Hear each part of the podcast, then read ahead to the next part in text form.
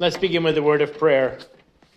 My prayer this morning, Father, is a simple one that you would give me a heart for your word and a word for our hearts. Amen. A little boy was sick on Palm Sunday, and he stayed home from church with his mother, and his father returned from church holding a palm branch. The little boy was curious, and he asked, Why do you have that palm, palm branch, Dad? Well, you see, the father replied, when Jesus came into town, everybody waved palm branches to honor him, so we got palm branches today. The little boy replied, Oh, shucks. The one Sunday I miss is the Sunday Jesus shows up. now, I got to tell you, one of the challenges of being a pastor for 37 years is what do you have new to say on those holidays where we read the same scripture your Palm Sundays and your Easters, your Holy Thursday, your Christmas Eve, Advent. I mean, we have visited these over and over and over. So I got to tell you, some people today, and, and, we talked about this a couple Palm Sundays ago, there were actually two processions that happened on the day that Jesus entered Jerusalem. The Jewish believers, the Jewish people, were actually having a procession to bring the paschal lamb into Jerusalem.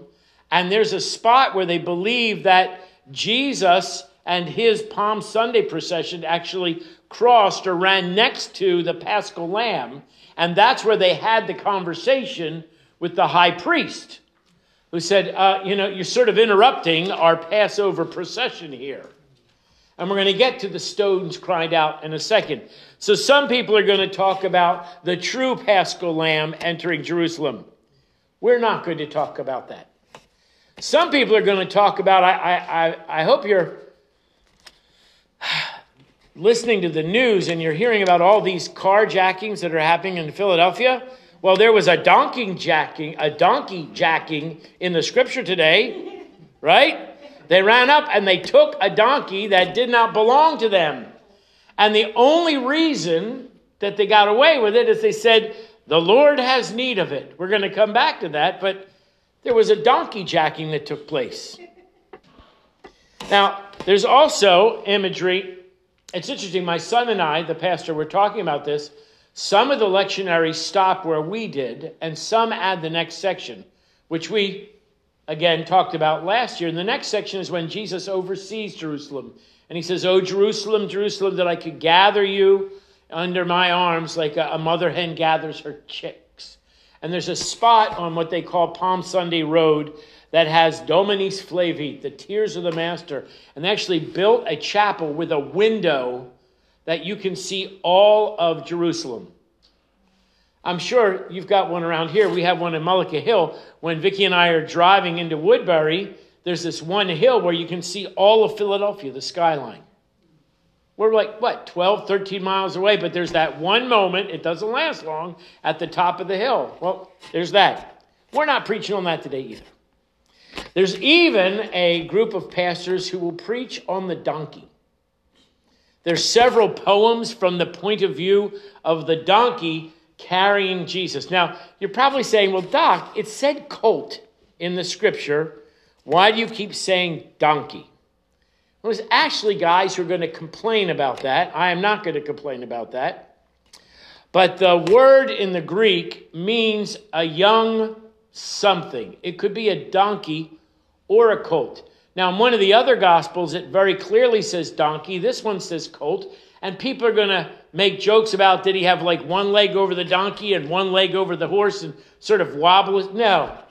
This one means either or. So to keep in scripture, we're going to stick with the donkey. But yes, there's people who are going to talk about the humbleness of entering on a donkey and the majesty of entering on a horse. We're not talking about that either. What we are going to talk about are two key phrases that really jumped out at me this week. And they are these The Lord has need of it. And the other one was If these were silent, the very stones would cry out. Did it ever occur to you that God needs you?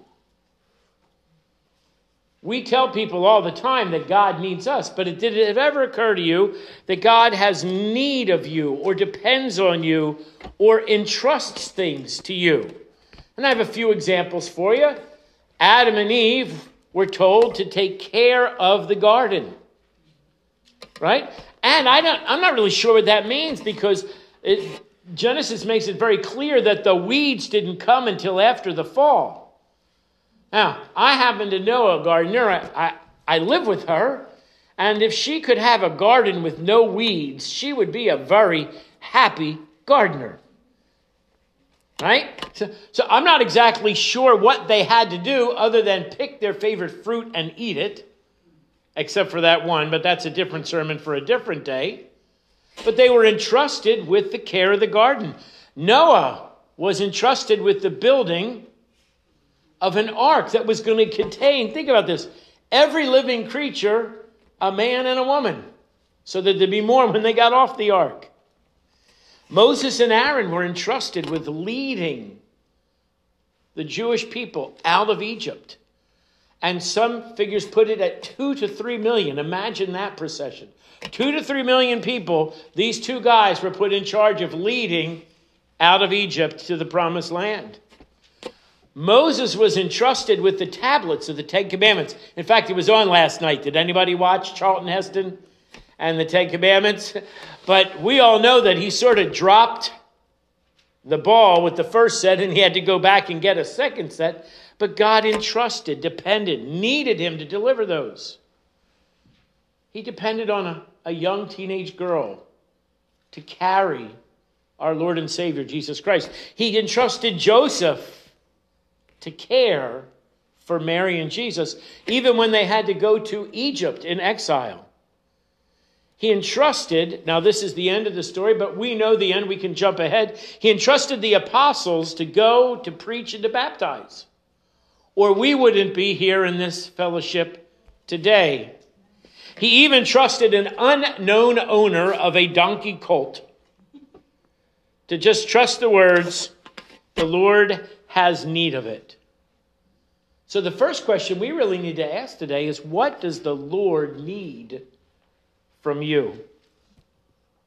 Well, we're going to revisit that thought in a second. I, I need to move on to our second thought for the day, which was the stones would cry out. Now, I have a friend is a pastor, and he preached a sermon on a rock concert. And he said he apologized to the Rolling Stones, but if there was a rock concert, these would be the lyrics that the rocks would sing Your king is here, your Savior is here. Give your heart to Him. But in my experience, stones don't cry out, and donkeys don't speak, and the lame don't walk, and the deaf don't hear, and the blind don't see until they meet Jesus. So then, why would Jesus say to the Jewish leaders, the stones would cry out. Well, then I had to ask myself did he literally mean that the stones would cry out, or was he using what we call hyperbole?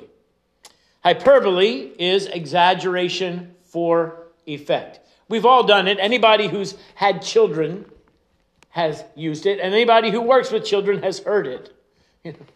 oh, eh, we've been standing here for a million years, right?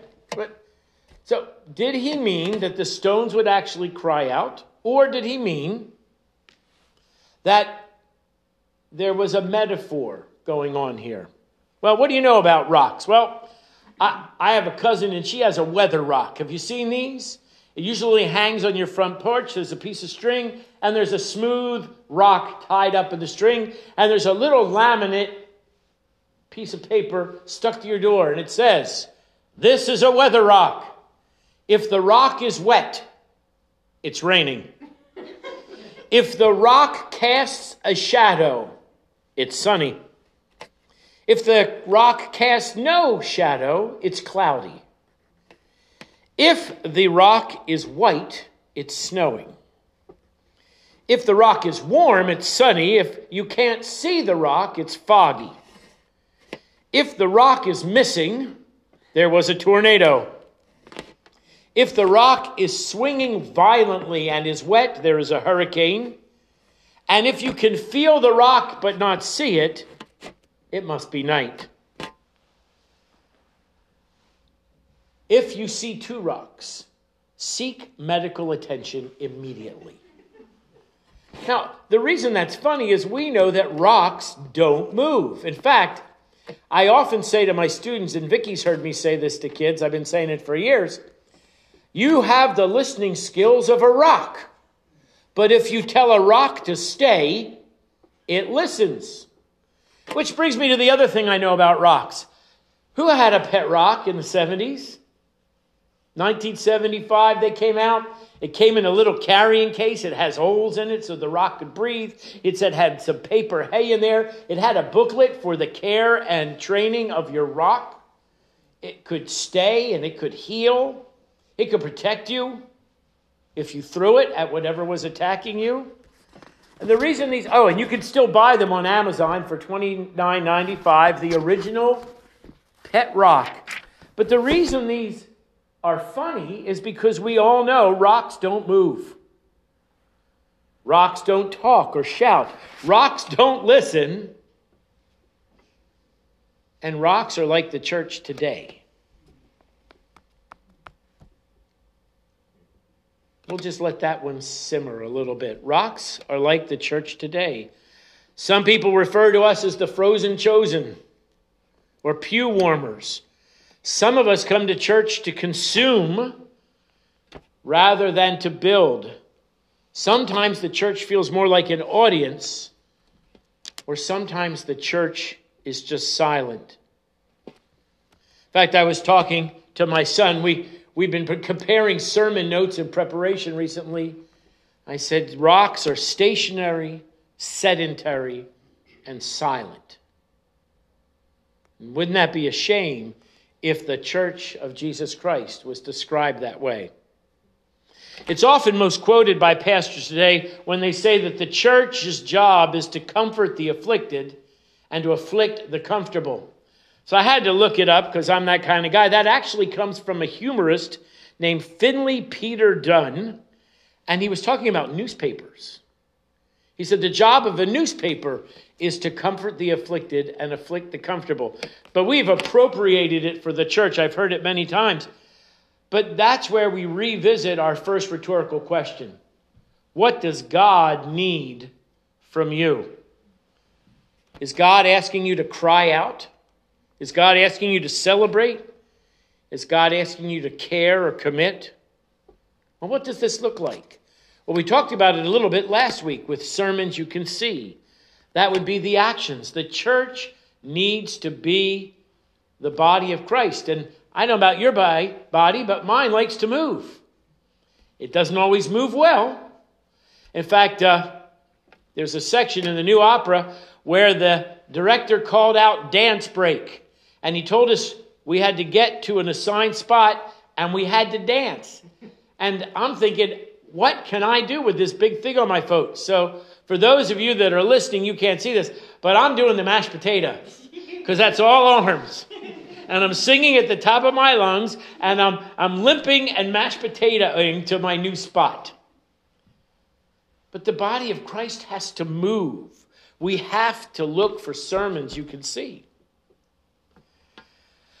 The scripture says, How will they know unless somebody tell them? We have to make the message hearable. Just doing the right thing is not enough. We need to be able to account for why we're doing the right thing. And again, we're back to resources. Ministry costs money, ministry costs time. Ministry is sometimes inconvenient. And yet, ministry depends on each of our individual talents. In the Methodist Church, when you join the church, they ask you if you will pledge your prayers, your presence, your gifts, and your service. I have a friend who says, Will you pledge your prayers, your presence, and your pesos? But some of us are holding back our resources. The Lord has need of it. Need of it. I'm sorry to say that ministry is not one and done. I got to tell you, I wish that I could have preached a sermon when I was 24 years old. In fact, I'll tell you, the very first sermon I ever preached was on the fruit of the Spirit. I want you to set your Wayback Machine because that was exactly when that grumpy old lady would open up the Wendy's hamburger and she would shout, Where's the beef? And my sermon was called, Where's the fruit? And I really thought for sure that people would hear that message and they would give their hearts to Jesus and the church would become a, a new and better place because I preached. It didn't happen. 37 years later, I'm still preaching. You're still listening. The body of Christ is still being called to move. So, like the little boy at the beginning of the sermon, I want you to think about three things. The first one is this Jesus is here. The second thing is this Jesus needs, depends, and entrusts his kingdom to us. And finally, Jesus calls out to us to cry out, call out, care for, and commit. Cry out joyfully with praise. Who wants to go to a church without good music? Call out. We need to call out the sin in ourselves and in our society. The church is silent too long. We need to care for the fallen and the sick. And we need to commit to the kingdom for the long haul. Two hymns come to mind as I was preparing this sermon. The first one is about our Lord and Savior. Jesus paid it all, all to him I owe. Sin had left a guilty stain. He washed it white as snow. But Palm Sunday isn't about Jesus, it's about our response to Jesus, which is why I picked our last hymn All to Jesus I surrender, all to him I freely give. And the chorus says, I surrender all. Jesus, our Lord and Savior, on this Palm Sunday, needs you, the church, to cry out. Amen.